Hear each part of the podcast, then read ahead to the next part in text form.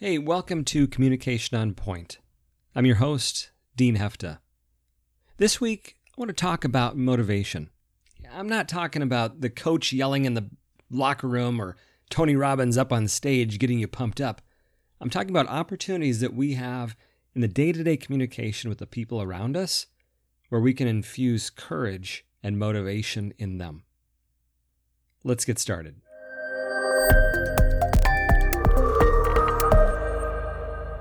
Yeah, motivation. It might first seem to us like it's somebody hopping up and down, getting people pumped up and waving their hands around and, you know, getting the crowd motivated. Maybe the music is pumping and everybody's getting excited and it's so motivating. That type of motivation is kind of a sugar high. You know, it kind of crashes afterwards. What I'm talking about is the conversations that we have with people that we know it could be our neighbor, it could be a friend, maybe a coworker. These passing conversations where we have an opportunity, a unique opportunity because it is casual, because it is, you could say, intimate, where we can speak into their life and through that find opportunities to provide motivation. All of that happens in the dialogue that we have, the language, the interaction, the connection that we have. And so there's a couple of things that I want to, I guess, bring out of when we think about what our role can be as motivators of the people around us and how we can think about in casual conversation that that's an opportunity for us to speak into them. See, if you reflect on your life, there has been times where maybe the other person didn't give it much thought, but they said a simple phrase to you or they made a observation about you and it stuck. There was something with that that you thought to yourself, man, I've never heard that before. I've never thought of that about myself before. And you couldn't let it go. And because of that comment, something changed in your trajectory. So, what influence can we have on the people around us? Well, in talking about motivation, I want to break it into two different pieces. And these are very simple things. Like again, these are not getting up on the soapbox and getting people pumped up. You know, it's not yelling at people in the locker room. I've seen enough clipboards broken and chalk thrown. That's not motivation. These are simple, basic things that happen in the day to day that we're probably already doing, but not even recognizing the power that they have. You see, whether we're a formal leader or just a friend, we have an opportunity to lead, to lead the people around us. I, I believe one of the main responsibilities that a leader has, whether that's formal or informal, is the responsibility to infuse courage in others. And that courage energizes people to act. When I think about the definition of courage, I, I have a tendency to kind of uh, define my own words or define words my own way. And when I think of courage, I think it is that there is action in the face of doubt, fear, and uncertainty. That's how I think of courage.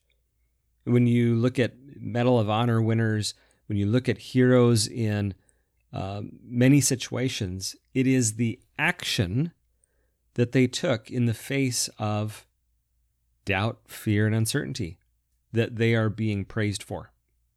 And so here's a couple of aspects of these day-to-day conversations that I believe can help us to to speak motivation to others. The first is I'd classify things that are in the realm of permission. It seems odd, right? Permission doesn't seem like a motivating thing. But think about that. Sometimes we have something in us, a story in our head, or maybe a, a voice of somebody from our past that's keeping us from taking action, that's keeping us from doing something that in our heart we, we want to do, but there's a block. And whether we have formal authority or not, we have the ability to offer permission to others. You think about it like this, right? Somebody's considering trying something new for the first time and you can see the hesitation you can see the doubt there's i'm not sure if i can do this i'm not sure if i should be, who am i to do this you know that doubt that creeps up and overwhelms us the one of the pieces of permission that we can offer is you know nobody expects you to be perfect the first time you try the goal isn't to do this the right way the goal is to start learning how to do it. You, you have my permission to fail. I've failed so many times. See, letting people know that you're not going to be judged if you've mastered this right out of the gate, but that the goal is just to try it, to try new things. That's a way of offering permission, even if I'm not a person in authority.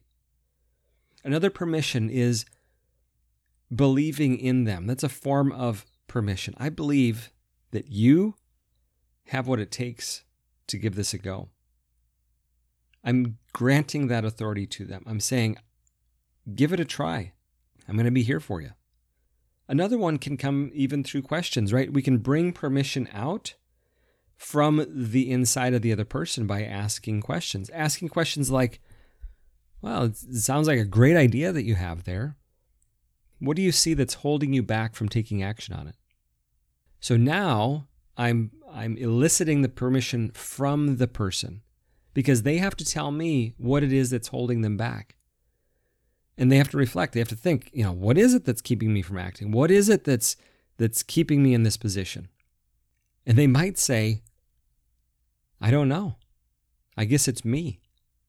And as soon as they utter the words, they've given themselves permission to take action. So when we think about permission, think about those conversations that we have where people are maybe sharing ideas, maybe they're talking about possibilities. And I'm not saying that you have to say, oh, yeah, everything's a great idea, but being a permission partner there for them, saying, well, maybe you don't know enough if you should start this business, but what's some research that you could do to find out how viable the idea is? So now I'm giving them permission to take action towards what they are saying they want to do, and maybe preventing them from quitting their job just yet. So it's the power of permission can be a huge motivator. Here's the second one. I call it perspective. From perspective, uh, we are giving people a view of themselves and maybe a different view of the world that they're in and that's around them. See, it's really hard for us to understand ourselves if we don't have anything else to reference it from. Much of the understanding that we have of who we are is based on the words and comments and things that we've heard from others.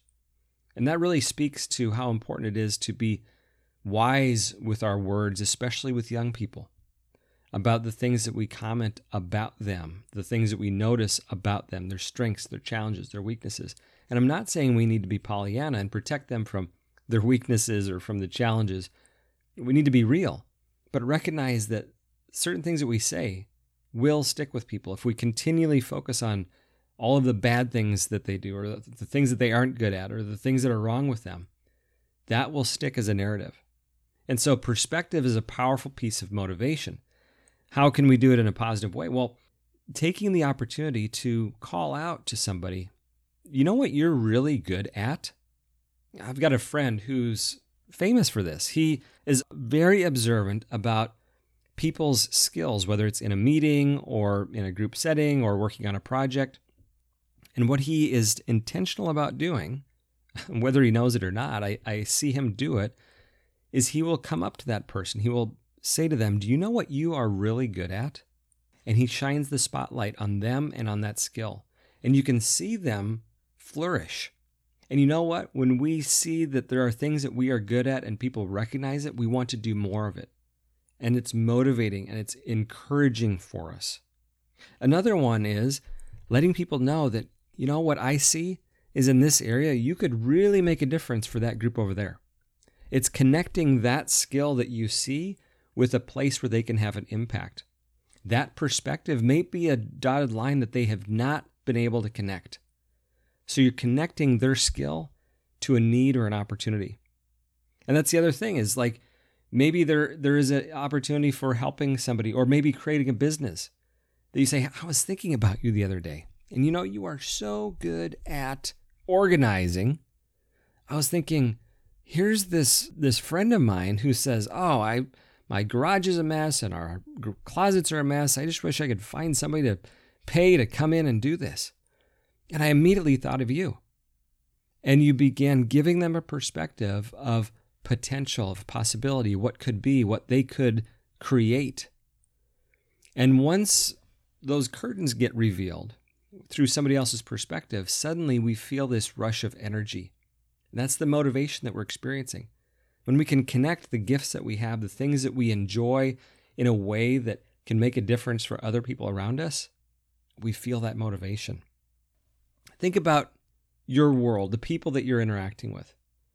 Who are the people that you can be more clear on giving them permission to act, to try things, to say things, to do things, and be there as support for them in the process? Or what's the perspective that you can share by highlighting the talents that somebody has, the opportunity they have that they could help somebody else, or the place where they could make an impact with what makes them unique? These are ways that we can, in very, in 30 seconds, make an impact on somebody's life, motivate them towards uh, finding a way where they can make a difference. So think about yourself. What are some of the things where you've gotten permission to pursue what you're doing?